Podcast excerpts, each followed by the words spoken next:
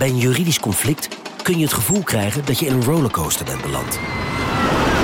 Je wereld staat op zijn kop en je bent de controle even helemaal kwijt.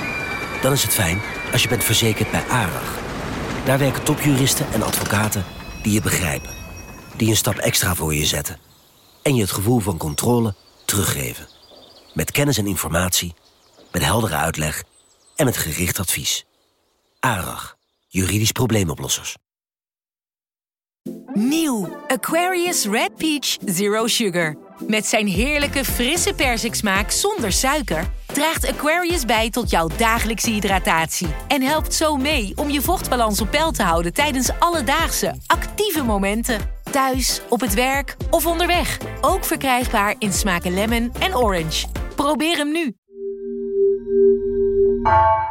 Hey, Lucas hier. Het coronavaccin lijkt er dan toch echt aan te komen. En misschien heb je daar dan wel vragen over. Bijvoorbeeld hoe deze vaccins werken of hoe we weten dat ze werken. Wij gaan in Onbehaarde Apen in het begin van het nieuwe jaar, het jaar waarin we als het goed is gevaccineerd gaan worden, jullie vragen beantwoorden. Dus heb je nu zo'n vraag, zou je die dan willen sturen via een WhatsApp voicemail berichtje? Dat kan naar het nummer 06 2251 2388. Spreek aan het begin van het bericht duidelijk je naam en je woonplaats in. En wie weet komt jouw vraag wel in de uitzending. Welkom. Wij zijn Onbehaarde Apen. Dit is een podcast van NRC over wetenschap.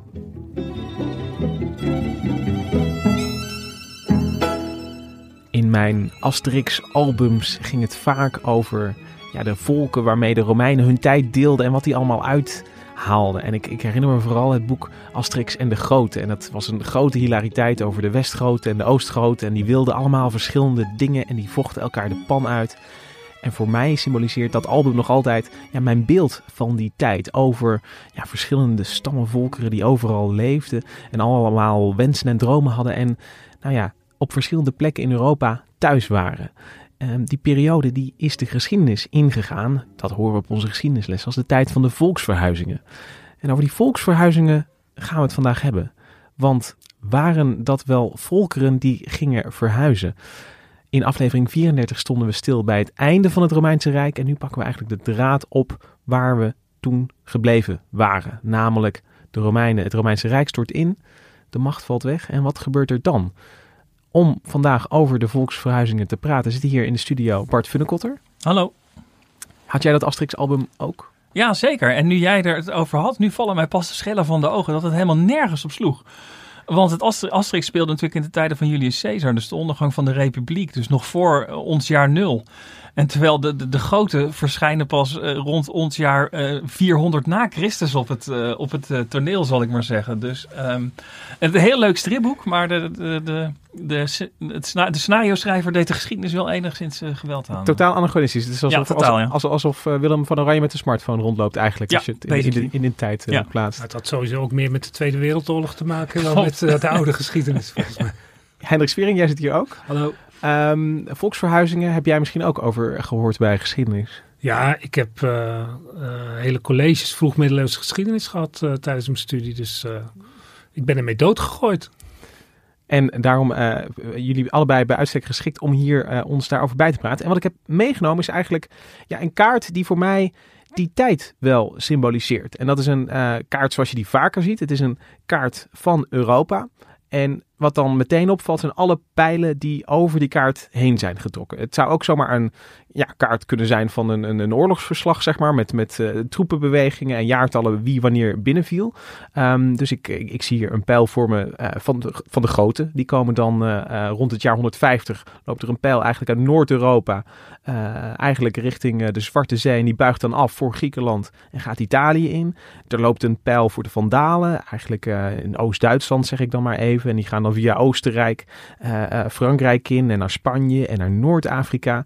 Ik zie Angelen en Saksen, die, uh, die steken de Noordzee over. Staan de Friesen daar ook bij? De Friesen staan hier helaas niet in. Oh, dat is gek. Ik heb nog wel Langobarden in de aanbieding. Oh ja, uh, de, de grote die splitsen dan inderdaad in de, de hier staat dan Oostgrote en Westgrote. Uh, de Hunnen die, die, die komen nog voorbij. Maar, maar dit is wat ik me voorstel bij de volksverhuizingen. Gewoon ja, bewegingen van, van mensen op drift. En dat koppel ik dan inderdaad aan dat einde van het Romeinse Rijk. Van, van het, het, het, het gezag is misschien weg en, en eh, de politieke situatie is instabiel. Dus wat doen mensen? Die proberen ja, een, een, een, nieuwe, uh, nieuwe manier van leven te vinden en die, en die gaan erop uit. En zo'n kaart met al die pijlen en volkeren, dat is toch nog steeds het beeld van de volksverhuizing. Als je nu op Wikipedia naar volksverhuizing gaat of naar de, de, Duitse lemma Vulkerwandelung, dan is dit gewoon het kaartje dat je krijgt. Dus ik wil heel graag van jou weten, Bart, kijk ik hier inderdaad naar een, een goede samenvatting van de geschiedenis? Je kijkt naar een zeer uh, vereenvoudigde weergave van de werkelijkheid als je beperkt tot die kaart. Die kaart met die pijlen en die namen erbij, die suggereert dat er een soort van eenheid was, uh, de grote. En die begonnen op een dag, uh, rukten zij op, begonnen ze met wandelen. En via die plek en die plek en die plek belanden ze uiteindelijk in Italië, Frankrijk en, uh, en Spanje. En, en dat suggereert een, een eenheid als een legergroep uh, of een divisie tegenwoordig. Hè. Je ziet dit soort kaartjes ook veel als je militaire geschiedenisboeken leest. En eigenlijk is dat helemaal geen goede manier om dit hele ingewikkelde proces van de volksverhuizingen weer te geven. Want de groep die we nu die de geschiedenis is ingaan als uh, de grote, was heel dynamisch. Dat was niet één vast clubje en, en, en de nazaten van de, de, club die begon met, uh, met volksverhuizen. Het was niet alleen een dynamische groep, het was ook een groep die soms uh, een langere tijd op een plek bleef, zich splitste, mensen van binnen losliet of achterliet en mensen van buiten de oorspronkelijke groep weer opnam. de volksverhuizingen zijn een periode met veel meer fluiditeit um, dan je eh, zou denken als je naar zo'n kaart keek met al die hele stellige pijlen die van hot naar her gaan. Okay, maar dan ben ik, ben ik wel benieuwd naar welke kern er van waarheden er dan wel in zitten. Nou, La, laten we beginnen met, met even de, over welke tijd hebben we het. Ik heb het al het einde van het Romeinse Rijk ja. uh, genoemd. Dan weet ik tegenwoordig, ik, ik, heb vaker met jullie in de studio gezeten, 476. En ja. dat, dat daar ook alweer van alles op af te dingen valt. Maar dat is, dat is het jaartal dat mij voor ogen staat. Is dat Zitten we dan al in de, in de tijd van de volksverhuizingen? Ja, zitten we er middenin. De, de, de, als je een jaartal eraan wil plakken van het begin van de volksverhuizingen, dan is, het, is dat 375. Dat is het moment dat de Hunnen uh, verschijnen aan de oostelijke, oostelijke einder. En uh, daarmee, zou ik maar zeggen, het eerste tikje tegen een rij van dominostenen uh, geeft. Dus een 375 na Christus begint de periode die we de volksverhuizingen noemen. En 568 uh, is meestal, dan wordt er vrij arbitrair hoor, een streep getrokken. Want dat is het moment dat de Langobarden uh, Italië binnenvallen en, en veroveren. Ja, want help me even, 375 is dan dat de grote de Donau oversteekt. Ja, de, de, de, 375 is het moment dat de grote uh, de, de, opeens de hunnen op bezoek krijgen. Uh, en, in paniek zich melden aan de, de, de grens met het Romeinse Rijk, uh, de Donau. Dus niet alleen de mannen, maar ook vrouwen en kinderen. En smeken of ze alsjeblieft het Romeinse Rijk in mogen. Uh, omdat ze dus worden aangevallen door de hunnen. Dat is het traditionele begin van wat wij nu de volksverhuizing noemen. Ja, en om het gelijk volkomen gecompliceerd te maken.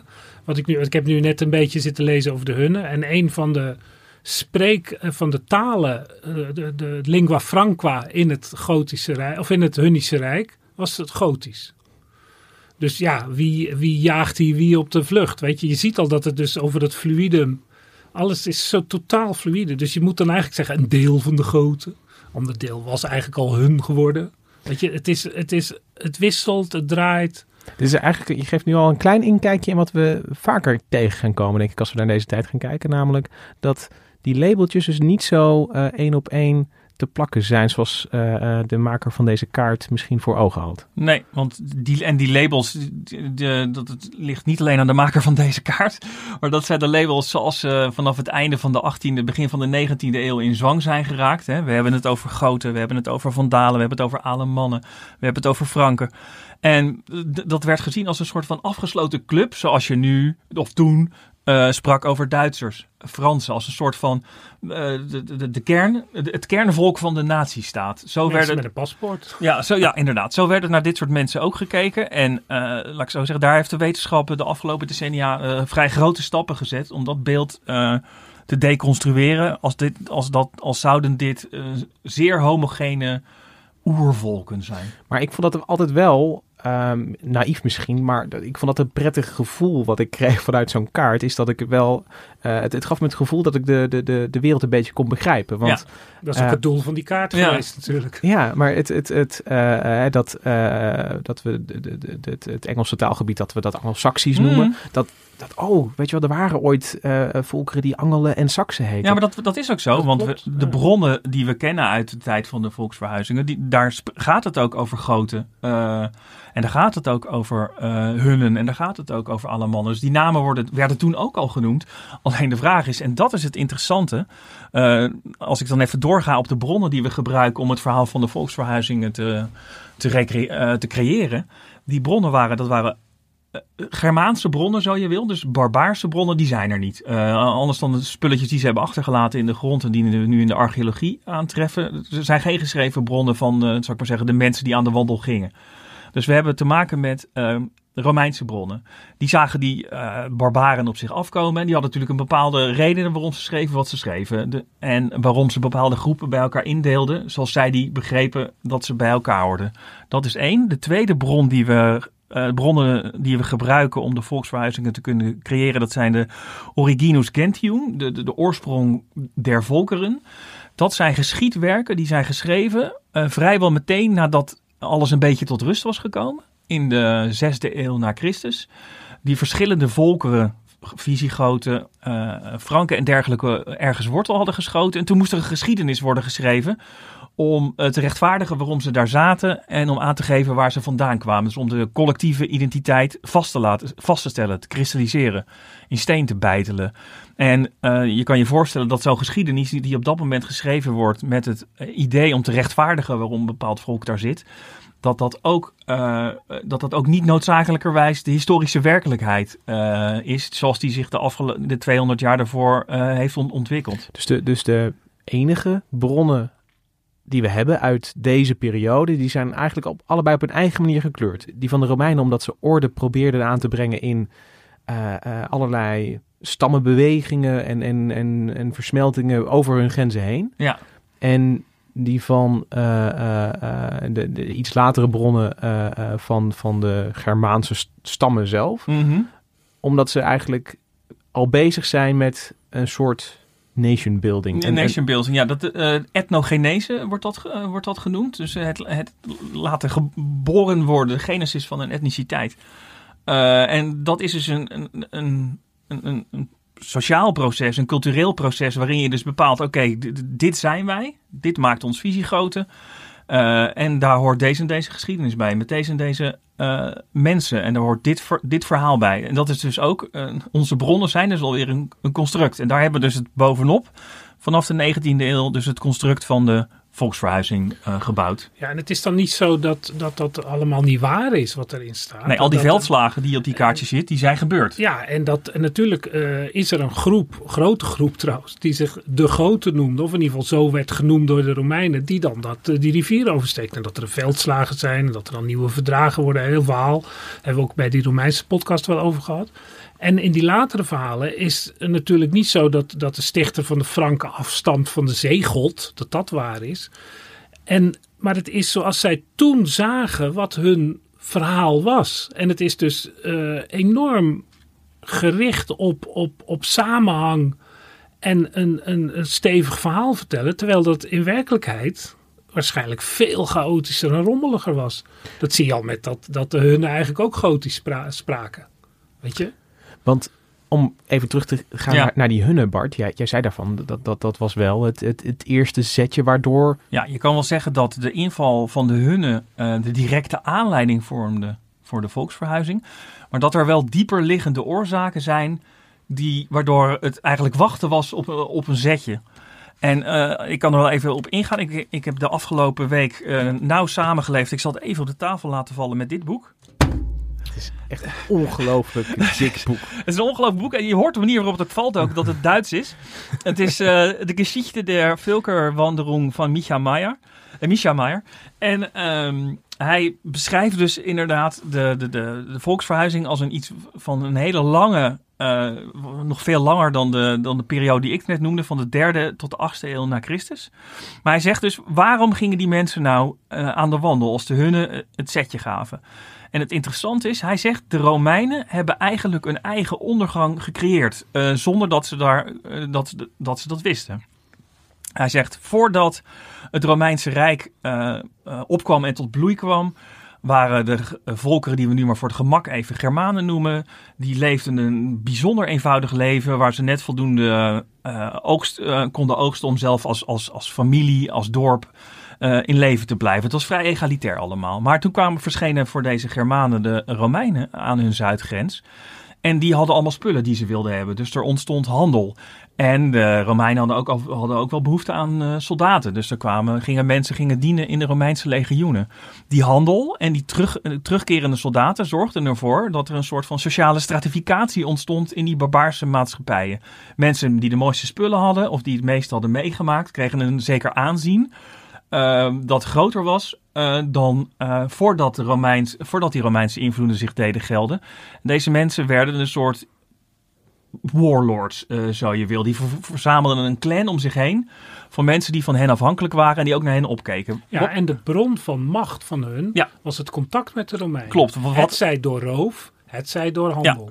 Wat, wat, het is inderdaad, wat ze dus eh, wisten te onttrekken aan de, aan de Ja, Romeinse wereld Dat inderdaad. was de bron van, van, van status. En wat, wilde, wat moesten die mannen op een gegeven moment? Die, die, moesten hun aanhang natuurlijk een beetje tevreden houden. Nou, dan, dan komen we op het, inderdaad op, die af, op aflevering 34. Dat op een gegeven moment kregen ze in de gaten dat het Romeinse Rijk zelf door allemaal interne conflicten eh, vermomd aan het raken was. En dat ze dus eh, die spullen waaraan ze hun status eh, ontleenden, konden ze veel makkelijker gaan halen met een grotere groep. Dus toen wat werd het dus aantrekkelijk voor ze om dan maar met, met een grote groep het Romeinse Rijk in te trekken op het moment dat ze een duwtje in de rug kregen van de, van de hunne. Maar die macht en middelen, die hadden ze dan ook inmiddels. Ja, die, ze hadden dus wat macht en wat middelen. En ze waren het gewend om in de Romeinse legers te dienen. Want ook tijdens de volksverhuizingen, wat er heel vaak gebeurde is, want hè, het Romeinse Rijk was natuurlijk onderling verscheurd. Iedereen had ruzie met elkaar. Je had een oostelijke en een een westelijke keizers. En die, waren, die, die gebruikten dolgraag barbaarse krijgers om hun, oorlogen, om hun oorlogen voor hen uit te vechten. Dus eh, ze werden niet alleen het Romeinse Rijk ingezogen door de belofte van buit, maar ze werden ook daadwerkelijk uitgenodigd om deel te nemen in de oorlogen die onderdeel waren van het ineenstorten van het, van het Romeinse Rijk. Dus Ja, dat zeg je van de het hunne. De combinatie. Ja, want klopt. dan, als er zo'n, dat, dat gebeurt eigenlijk al sinds het begin van het Romeinse Rijk. Van, eh, bij, bij, bij Augustus heb je dat al. Dat als zo'n volk die, die, die, die doet wat rumoer aan de grenzen. En dan vallen ze binnen. En dan worden ze, kunnen ze, kun je ze afslachten, maar je kan ze ook inlijven. En vaak, dat gebeurt bij die grote ook. Van nou, kom dan maar. Maar dan Ja. moet je wel in, als divisie bij ons eh, in het legioen gaan dienen. En dat doen ze dan ook. En maar wat er dus misgaat eh, in, in 375, nadat dus de grote eh, op de vlucht voor de hunne het Romeinse Rijk zijn ingetrokken, is dat de Romeinen komen hun belofte niet na. Want dit, dit zijn niet alleen de mannen die willen knokken, maar er zijn ook vrouwen en kinderen bij. Dus die moeten eten hebben en dat is er eigenlijk niet. En eh, dat zijn de groten op een gegeven moment zo zat dat ze dan maar besluiten om het gevecht aan te gaan eh, met de Romeinen. Nou, in 378, de slag bij Adrianopel, is een legendarische veldslag waarbij de Romeinse eh, keizer Valens ook sterft in dat gevecht met de goten. En daarna is eigenlijk het hek van de dam, want de goten verdwijnen daarna niet meer. Die denken nou, we- wij zijn hier nu de baas. En die lopen dan, brandschatten zich dan gedurende 25 jaar, of wel langer, 35 jaar, een weg door Noord-Italië, Griekenland, de Balkan.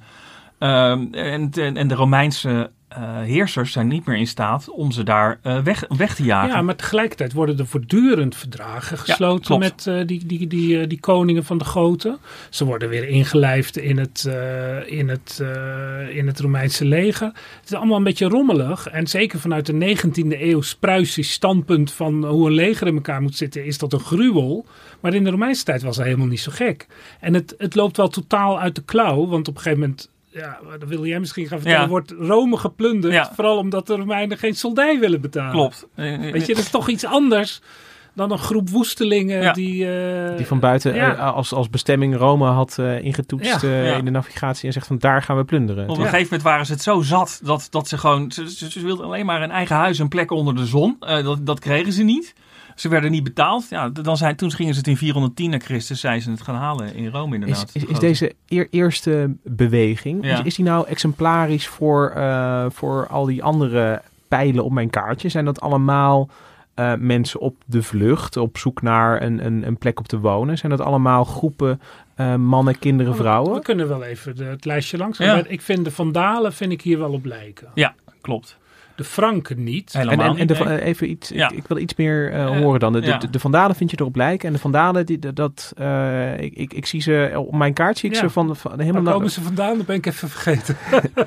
ik, ik zeg even eh, Oost-Duitsland, Ja, eh, komen Polen. Dan komen ze allemaal Ja, het Elbegebied. En ze eindigen dan uiteindelijk via Frankrijk, Spanje en Afrika. Ja. Eh, dat zijn de, die lopen het verst. Ja, dat, die zijn het vest. Dat vind, ik dan ook, dat vind ik altijd wel stoer. En die schepen zich op een gegeven moment ook in van Afrika naar Italië. Ja, of klopt. de andere kant op. Ja. En dat, ja. dat, weet je, we vergeten. Het, het, het- het- ik vind dat ook zo'n symbool van de organisatiekracht. Er wordt vaak vergeten. Van, ja, ja, dat lost zich vanzelf op. Nee, dat, dat is een behoorlijke organisatie om met 10.000, misschien wel 40.000 mensen, vrouwen, kinderen, karren, eh, zwaarden, katapulten namen ze misschien ook wel mee. Om dat allemaal op weg te houden en ook nog ervoor te zorgen dat je vrouwen en kinderen niet van de honger omkwamen. Het is echt geen flauwekul wat daar gebeurde. En ze gaan ook best wel, eh, eh, toch best wel snel, eh, vind ik. Ja. Eh, ehm, eh, dat, dat als ze rond eh 409 zijn ze nog in eh, Noord-Spanje en in 429 zitten ze al in Noord-Afrika. Nou, toch eh, 20 jaar. eh, als je het loopt, dan doe je het denk ik in een half jaar. Ja, precies. Het is, dus het is, niet, het, het is geen opmars, maar het is, het, het, eh, ehm, het, het is ook wel weer zo snel dat, eh, eh, dat iedereen eh, die, die in, Ja, in, het werd in- wel in- opgemerkt. Ja, Ja. In, in, als je in je leven vandaal was geweest, dan heb je, dan heb je veel verschillende thuizen gehad. Ja, maar wat jij zei over inderdaad, de goten waren in zoverre denk ik, die- en die zich later nog zouden splitsen in de Visiegoten en de Ostrogoten. En een onterechte geschiedenis is erin gegaan als de West- en de Oostgoten. Als Maar bij onterechte vertaling. wel weer heel geestig. Ja. Maar ehm, die werden dus echt in het Rijk uitgenodigd. En je kan bijvoorbeeld zeggen over de Alemannen eh, en de Franken. Die, die allebei, eh Alemannen was een beetje Oostenrijk, Zuid-Duitsland. Franken was eh, Noord-Frankrijk, België, Nederland zou ik zeggen. Nederland. Wij spreken Frankisch. Nou wil ik even de nationalist gaan spelen. Dat, die, die, begon eerst met, die begon echt met plunderen. En die merkte op een gegeven moment dat er steeds minder weerstand kwam. En toen liepen ze, toen liepen ze maar door. Ja, maar dan in de oudere geschiedenis zijn ze weer uitgenodigd door Justinian, ja, eh, hoe heet die, Julianus in 360 of zo. Om een verlaten gebied in, in, in Nederland te gaan bezetten. Ja, Een groep mensen die zich Franken noemden, of die zo werden genoemd. Dat moet je ook altijd. Op een gegeven moment. Die Ja. namen die worden ook altijd maar een eind weggeplakt. Maar het- Maar, maar, maar, maar, de, maar de Franken zijn daarin afwijkend. ja, die blijven eigenlijk op hun eigen gebied. Ja. Dus, dus, dus daar... eh, Die trekken, die, die, de, de, de grap eh, wordt vaak gezegd dat de Nederlandse geschiedenis begint met de verovering van Frankrijk. Omdat ze vanuit Nederland, maar dat, dus eh, Brabant zeg maar, dat gebied houden ze ook in handen. Dat blijft ook het kerngebied van de latere Karolingen. En, maar, dus ze veroveren het echt, maar ze, blij, ze houden hun, hun oude stekje houden ze ook. Terwijl die Goten, echt die Vandalen wat je noemt, nou die hebben heel wat eh, van de wereld gezien. Zo Ja, precies, In de precies. verschillende generaties. die nemen elke keer hun tent mee, inderdaad. En, en, en trekken dan verder. Of hun huifkar. Ja, of een huis. Ik denk Ja. dat je in een, eh, want je kan in een week een hoeve bouwen natuurlijk. en, en dan heb ik nog eh, de, de Angelen en Saksen op mijn eh, lijstje staan. Dat is wel een hele moeilijke groep, omdat die altijd, daarom, daarom zei ik ook net de Friese, want die trekken eigenlijk door Nederland naar, eh, en nemen ze vaak hoop Fries mee. Daarom lijkt het Fries ook heel erg op het Engels. Dat heeft echt een, een diepe band. Er zijn hele ingewikkelde redeneringen bij. Bij die Saksen, om het maar even, noem ik ze allemaal Saksen, dus dat is dan één pakket. Eh, dat was eigenlijk in centraal eh, Engeland eh, was dat een, een hulptroepengemeenschap van Saksen. Die waren dus Romeinse soldaten. En dat vormde eigenlijk de kern van de Angel- Angelsaksische verovering van, van, eh, van eh, Engeland. Dat was een soort eh, Dus dat begint eigenlijk ook gewoon met een, een, een een muitende... werknemerscontract. Ja, een, een, een muitende... Een, een muiten. uitgelopen CAO-onderhandeling Ja, de. Britse geschiedenis is natuurlijk heel ingewikkeld, omdat die Romeinen die trekken zelf weg. Die geven dat op. Omdat ze dan, het, is, het, is, het heeft eigenlijk nooit geld opgeleverd. Dus, eh, en dan blijven die Saksen eigenlijk als, als statusgroep, belangrijkste statusgroep over. En wat je dan ziet is dat, dat er wel heel veel lui van, van over zee komen, maar dat ook allerlei, dat, dat de culturele, er komt een soort culturele wending, net wat, wat, wat Bart net zei. De bron van status is dan niet meer het Romeinse, maar het Saksische. Dus dan is het ineens gaaf om een Saksische gesp eh, in je graf mee te krijgen. Oké, Goed, dus we lopen misschien vooruit op, eh, op de verdere geschiedenis. Nee. Maar hebben we nog volkeren die we moeten behandelen? ik, ik- de, de, de Longobarden werden ook, of de Langobarden moet ja, ik die zeggen. komen eigenlijk altijd te laat. De laatkomers. Hoezo? Want die, die, die zijn eigenlijk, iedereen heeft zijn plek al gevonden en dan, dan, dan gaan de Langobarden nog... eh, Ja, binnen het cliché zou je kunnen zeggen dat ze uittrekken om het Romeinse Rijk te vernietigen. hè, Binnen het oude verhaal. Maar dan komen ze in Italië, zitten de, de Ostgoten zitten er al. Dus ja, die, die, die, die komen eigenlijk 100, 200 jaar na de Goten komen ze eigenlijk eh, in, eh, in Italië. En dan verder lijkt het erop, want dan trekken ze daar zo'n beetje. Er zijn geloof ik ook bronnen die ze in Hongarije plaatsen. Hebben ze ook graven gevonden en eh, verder naar het noorden nog. Dat is ook weer zo'n zo'n zo'n groep die, die rondtrekt. En, Maar rondtrekken betekent dus 40 jaar hier, 30 jaar daar, 20 jaar hier. Een keer gaan ze eens wat sneller. En om hoeveel mensen hebben we het dan? Want, want het, het waren duizenden uh, goten die de Donau overstaken. Ja, heel Ja, veel. heel veel. Maar um, het, het, het, het, de groepen werden telkens groter en kleiner. Hè? Want uh, je kon je ook bij de goten aansluiten als je een gedeserteerde Romeinse legionair was. Of gewoon een dorpsbewoner in een van de dorpen waar ze, waar ze doorheen trokken. Maar bijvoorbeeld uh, toen Alaric, uh, de gotische koning Alaric I in 410 na Christus uh, Rome plunderde, had hij waarschijnlijk iets van 40.000 man onder zich. Maar als de goten zich uiteindelijk in Aquitanië, dus het gebied rond Bordeaux, vestigen, in het, aan het eind van de vijfde eeuw, dan gaat het om 15.000 man. Dus dat zijn geen enorme hoeveelheden. Maar ik heb een, een sommetje gezien dat als je alle volksverhuizers bij elkaar optelt, dat je dan misschien op 700.000, 800.000 mensen komt gedurende deze hele periode. Dus dat zijn aanzienlijke aantallen. Maar het, het is niet alsof uh, uh, het West-Romeinse en het Oost-Romeinse Rijk overspoeld werd door een overgrote meerderheid uh, van, van barbaren. Nee, het was zo dat in feite de, de, de, de, de Goten en de Vandalen en de, de Alemannen vervingen de Romeinse elite en werden vervolgens de baas van de mensen die daar al, die daar al woonden. Ja, dus, dus een, een groep van 15.000 mensen die valt natuurlijk op. Weet je wel, dat is, dat is een significant aantal. Maar, ja. maar het is niet... Zeker als ze zwaar bewapend zijn en, en, de, en, en, en de lakens gaan uitdelen. Ja. Zoals, uh, zoals de Franken. Het deed niet voor niks Frankrijk nee. nu. Nee. En, en, en ook bijzonder goed konden vechten. En, en voor geen bloedbad uh, terugdeinsden. Het is wel waar dat, uh, dat deze mensen... Uh, als ze vochten was het om het echi. dan, dan, dan, dan vochten ze hard. Terwijl de Romeinen altijd alsof deden natuurlijk.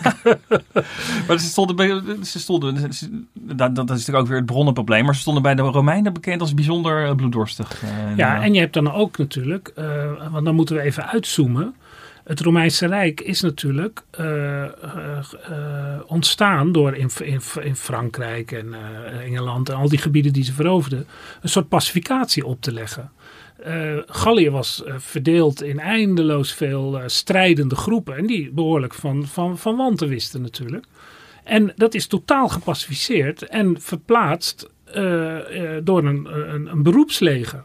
En wat je ziet in de crisis van het, het, het late Romeinse Rijk, dat dat beroepsleger steeds kleiner wordt. En dan worden, worden de goten, de vandalen, worden allemaal ingeschakeld. En dat, ja... Een soort de, freelance legers, kun je het een beetje uh, Ja, het zien? wordt steeds... En wat je dus, wat je dus Die op een gegeven moment is voor zichzelf begonnen. Ja, ja. en dat, dat zeg maar de, de, de infrastructuur die er nog uh, voor de Romeinen was, dat, dat gewoon een stam al zijn mannen opriep en uh, hup, daar gingen ze. In feite, zoals die goten dat ook zelf allemaal deden, die, die is een beetje verdwenen. Je hebt een veel gestratificeerdere samenleving met heel veel slaven en... En, en, en suffe boeren. Ja, en uh, dat zijn jouw woorden. en dat, uh, dat zijn waarschijnlijk onze voorouders, vrees ik. Maar, maar, die, die, die, maar, maar, was het dan aantrekkelijk om je bij zo'n groep aan te sluiten? Waarom zou je dat... Uh, de, de, de, weet je, stel je hoort... Oh, de, de, de, de, de, de grote uh, komen daaraan. Is het dan... Uh, wat zouden de beweegredenen kunnen zijn voor iemand die dan al uh, misschien ergens is opgegroeid om te zeggen, nou, ik, ik, ik ja. wil bij de grote. Dan hangt er vanaf hoeveel je te verliezen hebt. Als je inderdaad uh, de eigenaar bent van een riant landhuis met allemaal slaven die voor jou het, het, het, zware werk doen, dan zou ik me niet bij de grote willen aansluiten, nee. Als je een armlastige boer bent. Als je een armlastige boer bent, inderdaad, die moet concurreren met grootgrondbezitters die hun spul voor dumpprijzen op de markt brengen. Ja, dan is het wel aantrekkelijk om, uh, om je bij de grote uh, te voegen. Kijk, want je hebt een groot risico. Ja. Hè, de onzekere toekomst. Maar je hebt ook uh, uh, veel grotere mogelijkheden van buiten. En je begint misschien als, als, als, als meegetrokken slaaf in, weet ik veel waar die goten doorheen liepen, in Pannonië of zo. En je eindigt als heer van een dorp in Frankrijk. Waar je dan terechtkomt. En als je je dan om allerlei redenen goed in de strijd en in je sociale vaardigheden hebt bekwaamd.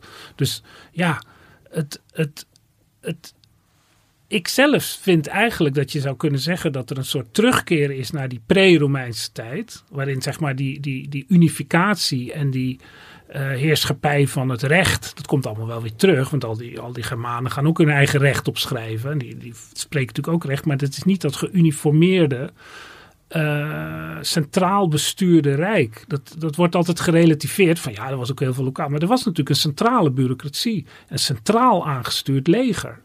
En dat verdwijnt dan. En dan is het weer, ja, ik, ik heb wel eens bij college middeleeuwse geschiedenis, we hadden wel eens een vraag over de middeleeuwse geschiedenis.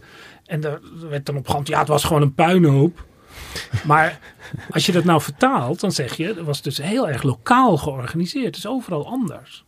En um, je, je, had het over een, een koning, uh, Bart. Is, ja. dat dan, um, is het dan een, toch een centrale figuur die, die wel echt het, het te zeggen heeft over wat, wat de groep, wat, het, wat de verzameling mensen gaat doen. Heeft hij daar echt uh, zeggenschap over? Ja, dat is het interessante. En dat, ligt ook in die ontstaansgeschiedenis van die, van die groepen, stammen, volken, hoe je het ook wil noemen. Dat is inderdaad, dat zijn in feite een soort van strijdersbendes gevormd rondom een warlord. En op een gegeven die worden dan uh, rijks uh, of rijk genoemd. En dat wordt op een gegeven moment wordt dat uh, rex in, in het Latijn. En je ziet dus dat die, laat ik zo zeggen, als ze over de grens trekken, zijn het nog geen koningen. Maar dat worden ze op een gegeven moment al, al plunderend, brandschattend of dienstenverlenend. Als ze in het Romeinse Rijk in het Romeinse Rijk huishouden. En die Alaric, de eerste waar ik het dan over had, de koning die Rome veroverde, die uh, was inderdaad een koning. En het interessante daarvan is, toen hij dus overleed, ging de koningstitel uh, over naar iemand uit zijn familie. En dus het, uh, het, koningschap was dus meteen overerfbaar geworden. En dat is natuurlijk iets wat uh, essentieel is uh, voor het, het, het, traditionele koningschap, zoals dat op een gegeven moment tijdens de, tijdens de middeleeuwen ontstond. En kijken ze dat dan af van de Romeinen, omdat ze daar. Of, of is dat, is dat een, een, een nieuwe soort. Nou, dat, het, is die algemeen, laten we zeggen, Indo-Europese, we hebben het over die bronstijd gehad. een warlord. Ja. Je hebt gewoon een, een, een, een groep heersers, mannen. En dat is van, uh, dus zeg maar, ik ben eenvoudig uh, vechtmannetje. Ik, ik, ik, ik ben loyaal aan mijn lokale heer. Die, is weer die voegt zich, als het hem uitkomt, weer bij een andere heer. En zo kunnen er hele grote legers ontstaan. En zo is het ook georganiseerd. Dus het, is, het heeft met trouw, maar ook met vertrouwen te maken.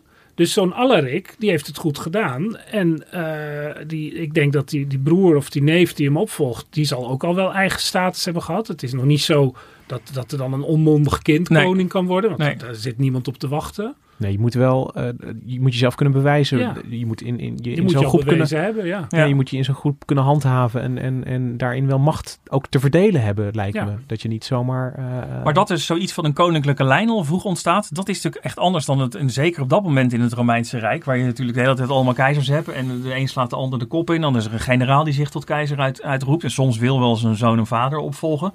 Maar dat gebeurt heel vaak, heel vaak ook niet.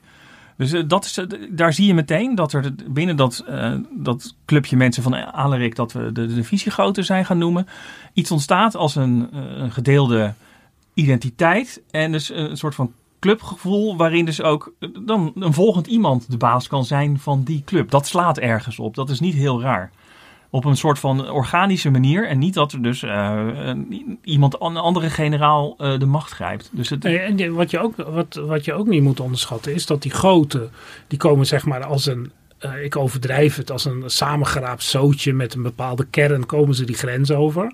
Maar die gaan zich dan ergens vestigen. En die worden door iedereen de goten genoemd. Ja. En die, worden, die moeten als groep zien te overleven binnen een niet-gotisch of in ieder geval een, een vreemde omgeving.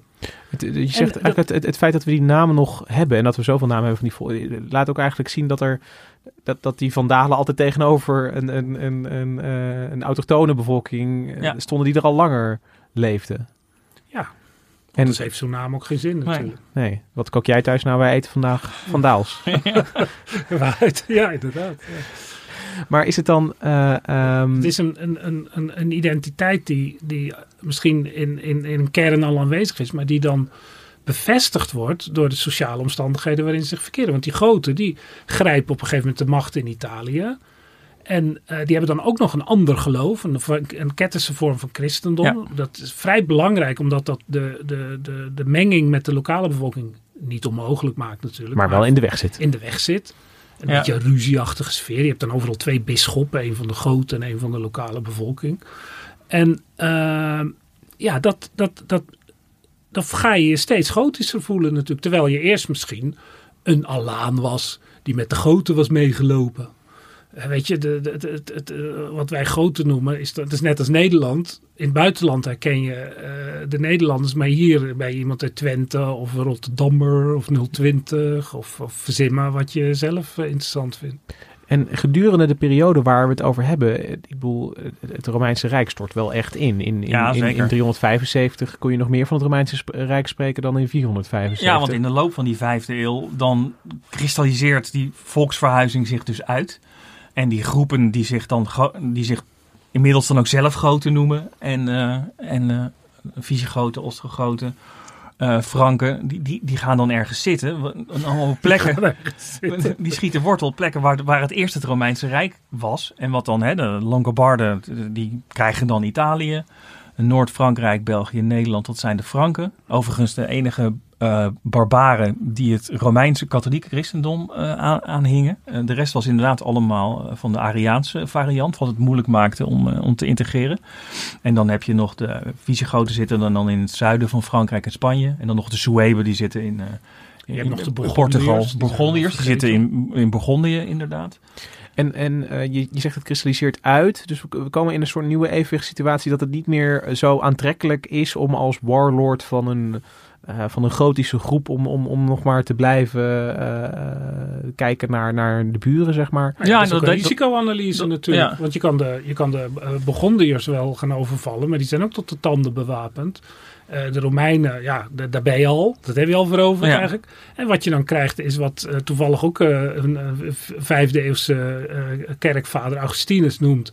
Iedere staat begint als roverhoofdman die op een gegeven moment de orde moet handhaven. Dus die, ja, op een gegeven moment merken die Franken die dan overal een, hun eigen eh, eh, villaatje hebben ingepikt, dat ze wel moeten samenwerken en een beetje orde moeten handhaven om, om te voorkomen dat, de dat de Gallo-Romanen, die dan nog duidelijk een eigen identiteit hebben, tegen hen in opstand, die moeten ze lijmen.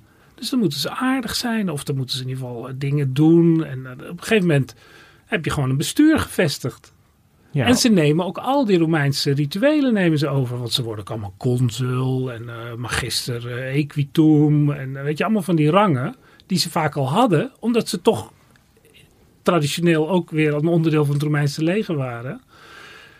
Ik- ik, de eerste koning van de Franken, de grote Clovis, de eerste katholieke koning, die, die, die noemde zich consul. En die had een diploma van de keizer van Byzantium om te laten zien. Maar dat, is- dat is ook leuk. maar dat- dat is ook-. Dat is ook de bestuursvorm die, ze- die ze kenden. Dus, dus ja, als je, tenminste als je bestuurder wilde zijn, dan, dan Ja. gebruik je natuurlijk de woorden die die daarvoor kent. Ja, en je moet niet vergeten dat er dus tienduizenden, misschien eh, een ke- een keer eh, honderdduizend eh, mensen in zo'n, in zo'n gebied gaan wonen. Maar in heel Europa woonden toen 30, 40 miljoen mensen. Dus het is ook een. Je bent altijd een minderheid tegenover de bevolking eh, die er al zit. En de- Europa was al best dicht bevolkt. Ik snap ook nu waarom dus het woord ehm, volksverhuizing dus, dus niet echt op zijn plek is. Want je kunt niet echt spreken.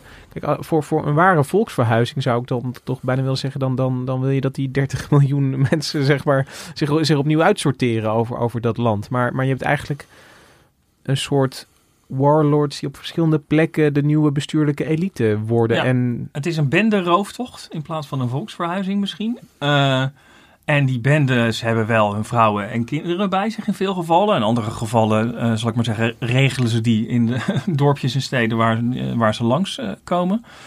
En wat er in feite gebeurt is inderdaad is dat de, de ene uh, zwakke elite, de, Romeinse, wordt vervangen door een elite die vele malen krachtiger, agressiever, dynamischer is, uh, zo je wil. Minder, minder verrot. Die sneller, beter in staat is om zich aan te passen aan de veranderende omstandigheden. En, en dus vervolgens zijn stempel drukt op, zo'n, op die omgeving. Ja, en dan ontstaat er dus uh, Frankrijk, inderdaad. Ja, en het, wat zo interessant is, is dat die uh, bisschoppen en zo, die nog, die, dat zijn vaak nog de, dat zijn de laatste belangrijke bestuurders, die eigenlijk nog als een soort spook, spookachtige voortzetting van het Romeinse Rijk het bestuur vormen, want die zijn altijd op hun post gebleven. Die, dat zijn vaak nog de Gallo-Romanen. En in de zesde eeuw is dan, dat zie je dan in die geschiedenis uit die tijd, die is een Gallo-Romaan en dat is een Frank. Maar in de zevende, achtste eeuw begint dat verschil steeds kleiner te worden. En dan in, de, in de tijd van de Kar, uh, Karolingen heeft niemand het meer over een Gallo-Romaan. Dan is Nee. dat allemaal door elkaar gelopen. Terwijl ze eigenlijk wel allemaal Frans zijn gaan spreken natuurlijk. Want dat, dat Frankisch, dat, die Germaanse taal, die, er zitten nog wel wat Frankische woorden in het Frans. Maar het is, in essentie is het gewoon een voortzetting van het Latijn natuurlijk. Dus, dus je kunt zeggen dat eh, in, in Frankrijk, het Rijk der Franken, de lingua franca eigenlijk het Gallo-Romaans is gebleven. Ja. Ja, De taal van het een volk. ingewikkelde formulering, maar zo kan je het zeggen. Ja, terwijl, Maar het klopt, ja. En eh, ehm, is, is, is dat dan, eh, zien we hier Bart, wat jij dan aan het begin etnogenese noemde, dat dan ook het, wat, wat eerst misschien een, ja, het zal niet een toevallig label zijn geweest, Mhm. maar, maar ja goed, die, die groep noemde zich nu eenmaal de Franken. ja. Maar dat er, dat er dus werd ingevuld nadat dat zijn plek vindt, wat het betekent om een Frank te zijn. Klopt, inderdaad. En dan, daar vergrijp je dus terug op. eh, dan kijk je naar de cultuur die je deelt. eh, de taal eh, die je deelt. Maar het grappige is dus dat die dus best wel gauw verdween. En, en je probeert natuurlijk vooral de geschied, je geschiedenis vorm te geven. Hè? Dat we, we weten in Nederland als, als geen ander eh, dat, je, eh, dat je de hele tijd terugkeek naar je geschiedenis. Om te kijken wat is nou mijn identiteit? Hoe verhoud ik mij tot mijn, tot mijn geschiedenis? En dat gebeurde rondom die etnogenese, toen die volkeren eenmaal eh, wortel hadden geschoten, gebeurde dat dus ook. Er werd een geschiedenis eh, gecreëerd. eh, die in het geval dus van bijvoorbeeld van de Franken terugging tot het oude Troje, eh, grappig genoeg. Echt ja, waar? dat Het is- werd dan weer opgeschreven door die oude Gallo-Romanen. Ja, Dat is dan ook weer zo eh, iets van uh, Gregorius van Tours. klopt. Ik geloof dat zijn, zijn grootvader of overgrootvader, die was nog eh, senator Ja, geweest. en die kennen natuurlijk het verhaal dat eh, de, de, Latijnen, eh, dus het, het oervolk eh, waaruit de Romeinen voorkwamen, waren na- ook de nakomelingen van Aeneas eh, gevlucht uit eh, Troje. Dus zo waren zowel de Romeinen als de Franken nakomelingen van vluchtelingen uit Troje. En- En, de en er- Franken lieten zich dat aanleunen. Die Ja. vonden dat hartstikke leuk. En die werden dus al gelijk een soort halve... Dat waren al een halve, eh, eh, halve Romeinen geworden. Want ook allerlei eh, beroemde generaals van de Romeinen... die nog tegen de volksverhuizers vochten... er waren ook alweer Franken geweest. Weet Ja. je? Dus alles loopt door elkaar. Dus het is niet zo dat je een soort, soort wilde mannen hebt... en beschaafde Romeinen. Nee, dat, die, die, die, die, die, waren al met elkaar- jaren Ja. contact. En, Ja, die, eh, die, die, die, die konden elkaar verstaan, die, die, die wi- wisten hoe, eh, die, die- die Ja. hadden contact met elkaar, die, die dealden met elkaar. Want wie heeft uiteindelijk de Hunnen verslagen? Dat was een gecombineerd leger van Romeinen en Visigoten. Eh hebben uiteindelijk een halt toegeroepen aan de, aan de, de, de, de, de opmars van de Hunnen richting West-Europa. en de Burgondiërs natuurlijk. Ja, en, en niet te vergeten, de, we Ja, vergeten dat de hele tijd de Burgondiërs. Dat komt die- omdat ze uiteindelijk van de kaart zijn verdwenen. Je ziet toch hoe, hoe listig dat Ja. is. Hoewel Vandalië ook alleen maar op het voetbalveld eh, terug te zien is. Maar is het dan, eh, de, maar, maar als jullie dat zo beschrijven, dat, dat, die, dat die volkeren op dat moment al zo, zo naar, naar, naar zichzelf gaan kijken, is het dan ook misschien niet gek dat die 19e eeuwse historici Is door al die, ja, eh, al, al die bronnen die ze lezen, daar allemaal in- toch weer in, in lezen wat ze er willen. Namelijk, oh, er, leeft hier al heel erg lang een volk en... en Er is en- kennelijk een diepe behoefte bij de mens aan diepe wortels. Eh, en eh, dus de, de, de volksverhuizende grote uh, Alamannen, eh, die zochten dat dus ook. Die zochten ook hun wortels zo diep mogelijk. En toen we dus in de 19e eeuw eh, de nationale, onze nationale staten vorm kregen, werd er ook gezocht naar zo diep mogelijke wortels. Dus kennelijk bestaat daar een, eh, een grote behoefte aan om op die manier je, je zijn te legitimeren. Als, ja, en als er is ook een, een, in de 19e eeuw heb je een totaal omgrip van een soort historische antropologie. Want dan lees je, eh, Clovis was koning van Frankrijk. Nou, koning van Frankrijk, die hebben we nog steeds. En die deelt eh, zeker in de 19e eeuw nog flink de lakens uit in Frankrijk. Die, die beheerst alles. Het is een duidelijk concept. Je, Ja, je stelt je iets voor bij wat Ja, het betekent om de koning van Frankrijk te zijn. Ja, maar als je dat nu leest met, met, met een beetje antropologische blik, dan, dan lees je eh, eh, Clovis eh, was de leider van eh, een kleine bovenlaag van Franken die eh, eh, machtig genoeg was om, om niet in de weg te worden gezeten. Verder speelde het leven zich natuurlijk gewoon af zoals het zich al honderden jaren had afgespeeld. En de- ik denk dat er gebieden waren in, in Frankrijk waar, waar, waar geen Frank is gekomen. Nee. Denk Nee, dat dit je- is dus ook niet zo dat dat... Want in, in, mijn van nul tot nieuw stripboek Ja. stond, st- stond echt, weet je Rome stond in brand. Dan, Ja. weet je, het leek alsof heel Europa... Rome stond ook in brand. Rome stond er misschien wel in brand, maar niet heel Europa stond in brand. Het Nee. was niet, niet, niet een, Het is, het is een, een wel grote zo. migratiecrisis. Het is wel zich- zo dat die vroege middeleeuwen, ik weet dat ik misschien Hendrik hiermee nu op zijn hart trap, Ik hoop het. maar het, het, eh, Europa was toen wel een armetierig sloeberzootje vergeleken met de een paar honderd jaar daarvoor. De, Nou, levensstandaard was gedaald, de handelstromen waren Ja, opgedroogd. En het duurde... Het was echt een stuk minder prettig toeven in Europa onder die opvolgersrijken van de barbaren dan onder de hoogte, Ja. het hoogtepunt van het Romeinse Rijk. Nee, dat is zeker waar. Ik, ik, ik, ik aarzel even, want ik, je net zei ook al dat, eh, in ieder geval volgens die Michel Meijer, en die durf ik natuurlijk niet tegen te spreken, dat die, eh die oergermanen, zal ik maar zeggen, eh, voordat die volkeren aan het trekken waren, ook allemaal heel armetierig waren. Ik vraag me dat eerlijk gezegd af, want we weten er gewoon heel weinig van. En omdat ze geen geschreven bronnen hebben en eh, het, het, ze hebben natuurlijk niet grote steden gehad met eh, van alles en nog wat, maar hoe, het is altijd, wordt altijd zo makkelijk gezegd dat het allemaal zo armetierig was, maar ik Maar- vraag het me af. Ja, en er werd toch meer gevochten in, in dat Europa van de zesde eeuw dan in het Europa van de derde eeuw. Ja, omdat er geen centrale macht was die die, eh, ik zou bijna zeggen, natuurlijke neiging van warlords om de buren aan te vallen, de kop indrukte. En wat ik me afvraag, we hebben het in deze aflevering vaker gehad over de, de DNA-revolutie. En, dat dat een heel krachtig hulpmiddel is om eh, zicht te krijgen op, ehm, nou, op historische migratiepatronen. En ik, ik ben benieuwd of genetici inmiddels ook eh, hun, hun vinger in, in, de, in de, volksverhuizing hebben gestoken. Om, om te peilen wat er nou van terug te vinden is als je eh, met die blik gaat kijken. Ja, maar in zeer beperkte. Eh, dat is opvallend. Kijk, het, ehm, het, het, het onderzoek naar de volksverhuizingen was na de Tweede Wereldoorlog eh, in Europa dat was, extra gevoelig. Omdat het hele begrip van volk en ras natuurlijk met de ondergang van het Derde Rijk eh, bij de vuilnis eh, was gezet. En wat mensen dus echt niet wilden. Daardoor had de, hele school die beweerde dat al die etniciteiten van Goot of Germaan of, of Vandaal of Aleman dat dat een soort van sociale constructen waren die je aan, kon trekken en weer af kon leggen, die, die zaten daardoor erg in de lift. En het hele idee dat er ook maar iets van een soort van eh, echt een, volk bestond in biologische zin, eh, dat was, eh, was best wel onbespreekbaar, vooral in Duitsland.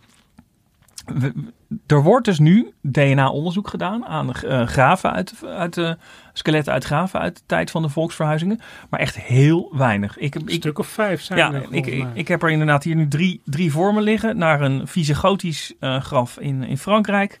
Sorry, in, in Noord-Spanje uit, uit de zesde eeuw. Een Alemannisch graf eh, uit ongeveer dezelfde tijd. En een Langobarden graf ongeveer uit dezelfde tijd. En that's it. Ja, dus een Ja, Alemannisch graf in Zuid-Duitsland. En een Langobarden nog in, eh, in Hongarije en, eh, en eh, Noord-Italië. En dus heel veel gebeurt er niet. En het interessante wat je daar dus ziet, is dat eh, als je dus kijkt naar de genetische signatuur van die mensen, van waar komen ze oorspronkelijk vandaan? Kijk, oorspronkelijk komen we allemaal uit Afrika, maar als je niet te ver eh, terugkijkt, dan blijkt dat dus eh, Oost- en Noord-Europa te zijn. En dat is interessant, want dat zie je dus in die Originus Gentium, die verhalen van volkeren van waar ze vandaan kwamen. Zie je terug dat veel men, veel van, in veel van die verhalen komt dus voor van wij kwamen uit het noorden, uit Scandinavië of, of, of Noord-Europa. En daar hebben dus historici heel, veel, heel, aan heel erg aan getwijfeld. Van is, dat, is dat niet een beetje verzonnen? Kwamen ze daar wel echt vandaan? Op basis van deze, de- niet eens een handjevol graven, dat is, dat is hartstikke weinig. Kan je in ieder geval zeggen dat het erop lijkt dat de genetische wortels van deze eh Alemannen, Visigoten en Langobarden in ieder geval in Noordoost-Europa lagen, inderdaad. En dat is dus een, een, een kleine. ehm, ik wil, ik wil die, die, die pijlen heb ik al losgelaten. Dat, dat, eh, dat, dat, dat mensen met, met, met een eh, gericht op hun, hun doel afgingen, zeg maar. Maar eh, dat, er, dat er verhuizingen waren, dat er verplaatsingen waren, moet ik misschien zeggen. Ja, Dat, dat blijkt daar dus wel uit. Ja, en het blijkt nog veel sterker. Want Bart vindt dat de, zeg maar die, die eenheid eigenlijk verrassend. Dat ze inderdaad nog. Maar ja, ik heb die uh, uh, discussie een beetje gemist, denk ik, over die volksverhuizingen. Dat dat geen Ehm, dat daar geen lichamen verplaatst werden, laat ik het maar... Nou, er zijn wel lichamen, zijn uiteraard, uiteraard wel lichamen verplaatst, maar de vraag was inderdaad, waren dat lichamen die oorspronkelijk allemaal van dezelfde plek komen? Was hier al sprake, voordat die volksverhuizingen begonnen, van een, ja, ik zou zeggen, biologische entiteit die zich verplaatst? Ja, ja, maar dan, dan krijg je zeg maar dat, dat, dat de goten in, in uh, het jaar nul nog in, in Gotland uh, leefden. Ja. En, en uh, eh, 300 jaar, 400 jaar later als groep nog steeds opduiken. Maar ja, dat, dat blijkt eigenlijk niet uit die, uh, uit die, uh, uit die graven. Want uit die graven blijkt alleen maar dat ze van buiten het Romeinse Rijk komen. Namelijk Oost- en Noord-Europa. en ja. vrij, vrij grof. En eigenlijk wordt dat in dit soort analyses gezet tegenover mensen die uit Zuid-Europa komen. Ja. En uh, in deze tijd, en dat is een heel groot verschil met uh, die bronstijd waar we het wel eens eerder over hadden, uh, heb je natuurlijk enorme bevolkingsaantallen. Dus het is zo, en, en ook al enorme menging gehad. En migratie is een soort permanentie, waar dan die Romeinse grenzen een tijdje een, een semi-buffer voor waren. Want het was voortdurend ook een komen en gaan. Ik bedoel, de Bataven die, die zijn ook door de Romeinen naar binnen gebracht. En dat veranderde eigenlijk niet zoveel. Alleen de omvang was wel een stuk groter. En we kennen ze nog omdat het Romeinse Rijk er niet meer bestaat. Maar wat mij opvalt in die graven is eigenlijk de omgekeerde, is de diversiteit. In die, in die, als ik het goed heb, in dat Allemans graf, daar uh, blijkt dat mensen die genetisch behoorlijk verwant zijn, uh, verschillende grafculturen hebben. Dus ja, dat is eigenlijk heel gek, want je verwacht dat het, dan, dat het dan overlapt. Maar dat is eigenlijk een bewijs dat het niet overlapt. Ja, maar. de, de, oudste man had Frankische grafgoederen bij zich, uh, inderdaad. Dus die had een ander soort grafcultuur dan, dan de rest van die dus Alemannisch uh, was. En, en wat je ziet is dat uh, hier, maar je ziet het ook bij die Longobardische uh, graven. Dat er, dat er wel degelijk een, een overeenkomst is tussen een Longobardisch grafveld in Hongarije. En dat zie je dan aan, aan gespen en aan zwaard, wat die Longobarden leuk vonden. Dat genre nemen ze mee. Dat, ja, dat lijkt op elkaar en genetisch zijn ze dan ook verwant. Dat is totale bevestiging dat die cultuur min of meer in stand bleef. Maar tegelijkertijd zijn er allerlei andere groepen bij. Uh, uh, mensen die, waarvan ze dan denken, hey, dat zou, die hebben een heel rare genetische signatuur, veel verder oostwaarts. Dat zouden wel eens originele hunnen kunnen zijn. Of alanen, wat ook een soort hunnen waren. Of nazaten van... Ja. natuurlijk nazaten. Het gaat sowieso om nazaten natuurlijk. Ja. Maar ik vind opvallend, als je, en dat zijn dus echt super weinig graven. Als je telt, dan is het merendeel, uh, is de genetische signatuur terug te voeren inderdaad op Noord- en Oost-Europa. En de, de, aanwas van andere kanten is de minderheid. En dat, dat, ja, je kan daar bijna geen conclusies aan trekken. Maar het, heel voorzichtig duidt het op een soort van harde kern die inderdaad uit Noordoost-Europa uh, ja, maar wie kwam er niet uit Noordoost-Europa ja. als je van buiten, nou ja, buiten je het Romeinse Rijk kwam? Komen, natuurlijk. Ja, maar die, ja.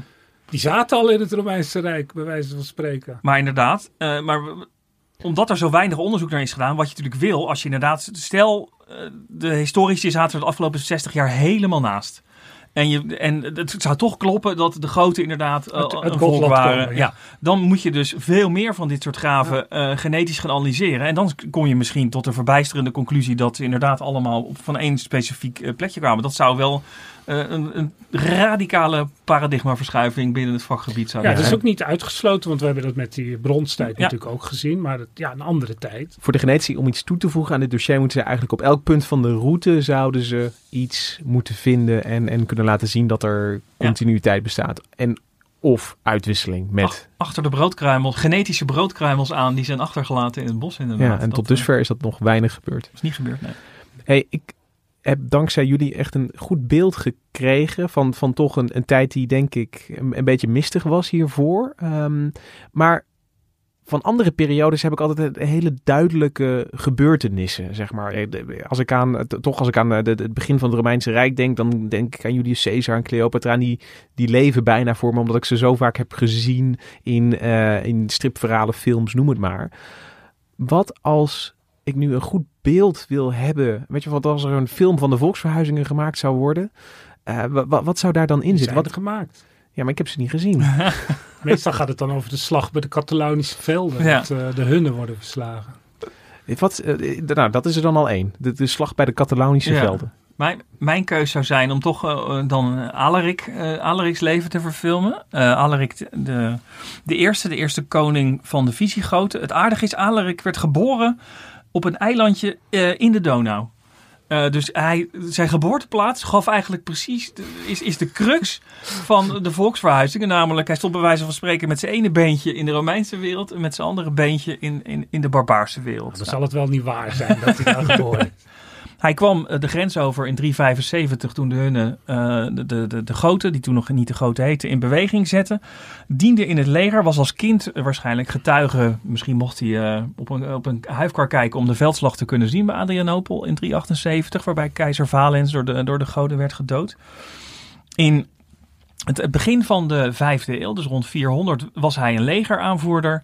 En eh, die werd, eh, dat gotische, West-Gotische leger werd uitgenodigd om deel te nemen eh, aan de, de inter-Romeinse oorlogen. Dus de, de, de verschillende troonpretendenten die met elkaar aan het knokken waren. En Alaric was de broerste niet, want die dacht dat levert me vast geld op. En hopelijk ook een plek om te wonen. voor, mijn, voor, mijn, voor mijn volk, voor mijn stam. Eh, nou, de Alaric is op- tien jaar lang gebruikt door de verschillende pretendenten. Ja, kom even voor ons vechten. Hè? Kom even voor ons vechten. Dus hij heeft eh, bijna elke stad van het Oost-Romeinse Rijk van binnen gezien. Hij is Athene binnengetrokken. eh, talloze steden op, op, op de Balkan. Uiteindelijk was hij het zat in 410 na Christus. En toen trok hij dus Rome in. Het, het verhaal gaat dat hij dus... de stad belegerde. Dat op een gegeven moment er één vrouw was van, adel, van adel die zo'n honger kreeg dat ze de poorten opendeed. eh zodat ze in ieder geval weer te eten kon krijgen. En toen werd helaas wel de stad drie dagen lang in de as gelegd. Waarna de, de goten weer eh, vertrokken. Alaric is toen eh, verder naar het zuiden getrokken in Italië. En overleed in datzelfde binnen een jaar eh, op redelijk mysterieuze wijze. Waarschijnlijk was het, is het gewoon een, een ziekte geweest.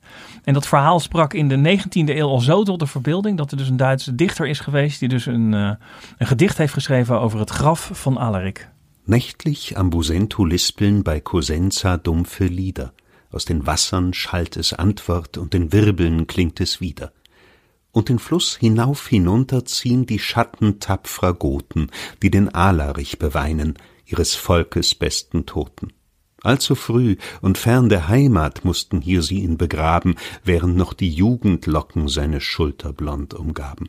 Maar ze hebben dus eh, ze hebben hem in de, bo- in de, in de bodem van een rivier. eh, Nee, nee, aan de oever van de rivier, inderdaad. En het aardige is dus dat deze dichter heeft het dus dat hij ver weg overleed van zijn heimat. Eh, Ja. Terwijl dat is natuurlijk onzin. Een totaal romantische blik op eh, Ja. de, de- een verloren zoon die, Ja, de, die dus ver een van zijn Germaan thuis... die ver van zijn heimat begraven wordt. Terwijl dat natuurlijk van een heimat, wat hem betreft, die lag dus heel ergens anders. Eh, die lag in het Romeinse Rijk. Ja, mooi. Het leven van Alaric. En Hendrik, als, als, eh, wie, moeten we, wat moeten we voor de geest halen als we denken aan deze tijd? Ja, er is van alles mogelijk, maar het meest bij mij eh, tot de verbeelding spreekt eh, de lotgevallen van twee, laat ik zeggen, Romeinse prinsessen. Je had toen in de West-Romeinse keizers, had je hele zwakke keizers, echt verbijsterend zwakke keizers. Maar ze hadden hele sterke vrouwen. En een daarvan was Gallia Placidia, dochter van een keizer en later ook weer met een keizer getrouwd. En die eh, wordt gevangen genomen door Alaric. Hey, Eh, die, komt, zeg maar, die stond toevallig op het verkeerde plekje. En eh, eh, trouwt dan vervolgens met de opvolger, eh, of in ieder geval een van de opvolgers van Alaric, koning Atal van de Goten. En die trouwt daar dus gewoon mee en krijgt ook een kind, die ook genoemd is naar haar vader, Theodosius. En ja, dat kind sterft jong. Die Atal wordt vermoord door eh, eh, eh, vijanden binnen de Goten. Heel ingewikkeld verhaal, allemaal strijd en jaloezie. Maar het had even geleken alsof dus zeg maar die twee dynastieën, laat ik het zo maar zeggen, één waren geworden. En dat je dus een, een keizer van de Romeinen, die ook door, door familiebanden ook koning van de Goten had kunnen worden. daar had een, een alternatieve geschiedenis, schrijft zichzelf bij. Ja, en dus ook, het zegt dus ook wel iets, dat zij gewoon met die, met die aantal vertrouwden. En ja, je weet nooit of dat uit liefde of wat ook is. Dat wordt dan altijd onwaarschijnlijk gevonden. Maar zij heeft ook nog, zij is later eh hertrouwd met een eh, Romein, die ook nog even keizer is geweest. En haar eh, ene zoon wordt dan eh, ook keizer, eh, Valentinianus, ook een berucht beroerde keizer. En die, eh, maar ze heeft ook een dochter, en die heet Justa Grata Honoria. En eh, die stuurt in rond, veel langer, dat, veel later, dat huwelijk van uh, uh, Gallia Placidia is ergens rond 412 of 15 of zo. En dan rond 450, dus een hele generatie verder, is die uh, dochter van haar jong en sterk. En die stuurt dan, die moet dan trouwen met een, zoals een, dan in de literatuur vaak genoemd wordt, een saaie senator. Het schijnt ook een straf te zijn, omdat ze overspel had of uh, ze had een uh, verhouding gehad met iemand.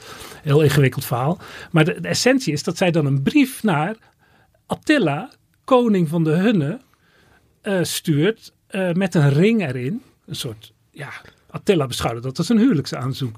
De Romeinen ontkenden dat vervolgens, maar die brief is echt geschreven van kom me helpen, kom me redden uit dit, uh, uh, uit dit verhaal. Bijna alsof het een, een verhaal van koning Arthur is. Een rebelse dochter die ja. een hand uitsteekt naar de vijand eigenlijk. En vervolgens valt Attila het Romeinse Rijk binnen onder het mom van ja, ik kom een uh, huwelijksverzoek inwilligen. En dat is natuurlijk een heel gek verhaal. Maar het zegt ook iets hoe dicht al die leiders bij elkaar waren. En hoe goed ze elkaar ook kenden. Niet dat uh, uh, Honoria Attila al kende. Maar er waren bijvoorbeeld heel veel Romeinen. Die kwamen regelmatig aan het hof van, van Attila. En dat was een bekende, bekende groep. Dus die contacten waren intens. Als je ziet huwelijken, huwelijksaanzoeken of zogenaamde huwelijksaanzoeken. Ik zou dit heel graag in een moderne film willen zien. Maar er is ook een hele mooie film, ik heb een stukje van gezien. Gemaakt in 1954. En wie speelt dan uh, Justa Grata Honoria? Sophia Loren. En de film heet Attila de Hun. En er is een scène waarin haar moeder ontdekt wat ze gedaan heeft. Galliano, Fabio morto di veleno. Teodoro, che avevi rubato a me. Tu me l'avevi rubato. Se non l'avessi fatto uccidere a tempo, l'avresti convinto ad uccidere me. Dovrei schiacciarti la testa come a una vipera. E perché non lo fai? Hai paura, vero, di uccidere la donna di Attila? Vattene! Che non ti veda mai più. Vattene! Però ricordati che quando gli uni saranno qui, ti getterai in ginocchio ai miei piedi e mi supplicherai di salvarti la vita. Dio mio. Dio mio. Ja, de, een, een telenovelle bijna over... Uh, heerlijk. Nou, we hebben Duits gehad, we hebben Italiaans gehad. En ja. Dat is de volksverhuizing. Dat was de volksverhuizing in, in twee van. En wij ja. spreken zelf Frankisch, heb ik ja. vandaag geleerd. Uh, Hendrik en Bart, uh, ontzettend bedankt dat jullie je licht lieten schijnen over deze donkere tijd. En dan bedoel ik het niet in donker, in dat het allemaal zo kommer en kwel was, maar dat we er eigenlijk veel te weinig van kennen. Wij zijn er volgende week weer met een nieuwe aflevering. En de muziek die je nu hoort spelen, die is gespeeld door Dudo Quartet. Kim Kappendijk en Mirjam van Zuidam, bedankt voor de productie van deze aflevering. Tot volgende week.